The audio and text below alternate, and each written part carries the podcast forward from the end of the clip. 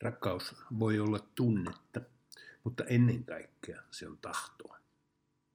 Tunne kieltämättä voi auttaa rakastamista, jos sellaisia tunteita sattuu löytymään jotakuta kohtaan. Mutta rakastaminen on enemmän. Lähimmäistä pitäisi rakastaa vähän niin kuin itseään.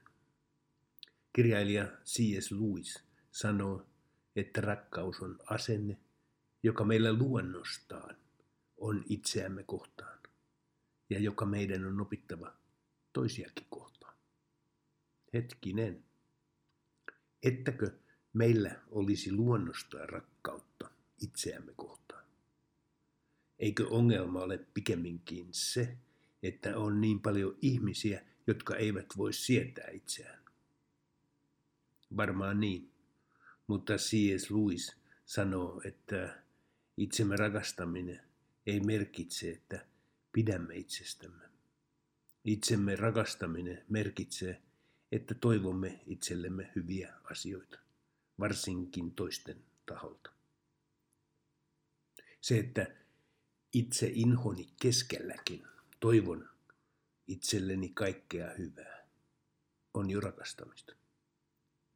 En luullakseni tunne yhtään ihmistä, joka pohjimmaltaan toivoisi itselleen kaikkea pahaa. Siitä samasta on kysymys lähimmäisen rakkaudessa.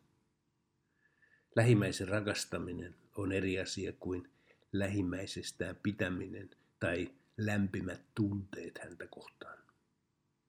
Rakkauden ytimessä on tahtotila. Toivomme kaikkea hyvää.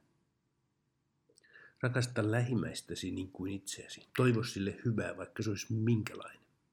Äläkä turhaan mieti, rakastatko jotakuta vai et, siis Luis sanoo, vaan toimi niin kuin toimisit, jos rakastaisit. Nerokas neuvo.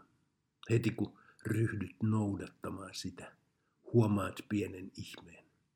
Alatkin yllättäen rakastaa.